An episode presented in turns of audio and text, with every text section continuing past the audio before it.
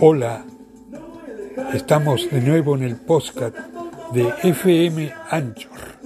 Soy Néstor Figueroa y lo invito a compartir otro tema de paisajes de Catamarca.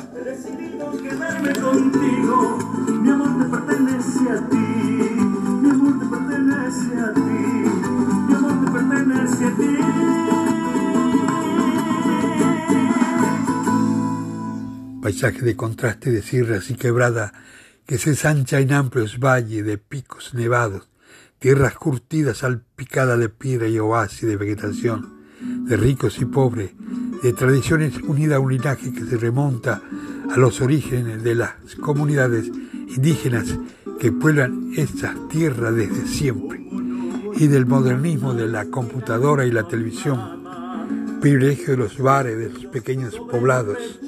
Nada describe mejor a Catamarca que los versos de la famosa samba de don Polo Jiménez, que dice, desde la cuesta del portezuelo, mirando abajo parece un sueño, un pueblito aquí, otro más allá, y un camino largo que baja y se pierde.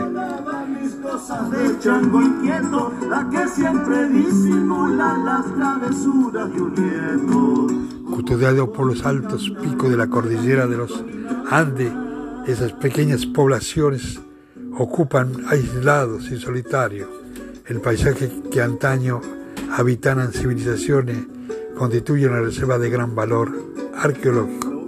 Viven de la cría de oveja, llamas, guanaco y vicuña, de la venta de productos regionales como aceituna, aceite de oliva, vinos regionales, aguardiente, nueces, uva de mesa, fruta desecada, dulce, hortaliza y artesanía.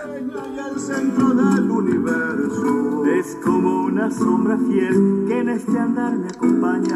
Estos pueblitos que crecen al pie de muchas sierras segmentan su territorio, solo que dieron origen al nombre de la provincia de Catamarca, que en quicho significa fortaleza de la ladera.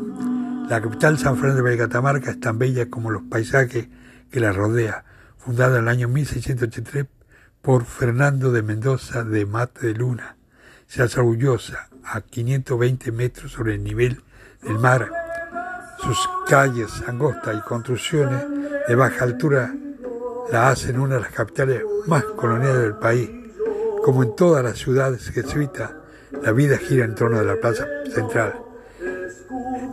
En San Fernando del Valle, Catamarca, es principal la Plaza 25 de Mayo, que fue diseñada por el famoso paisaquista francés Carlos Thais.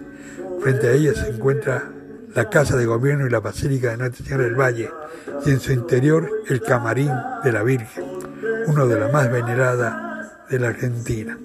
Existen varios museos, entre ellos vale la pena destacar el Museo Arqueológico Calchaquí, la historia se cayó.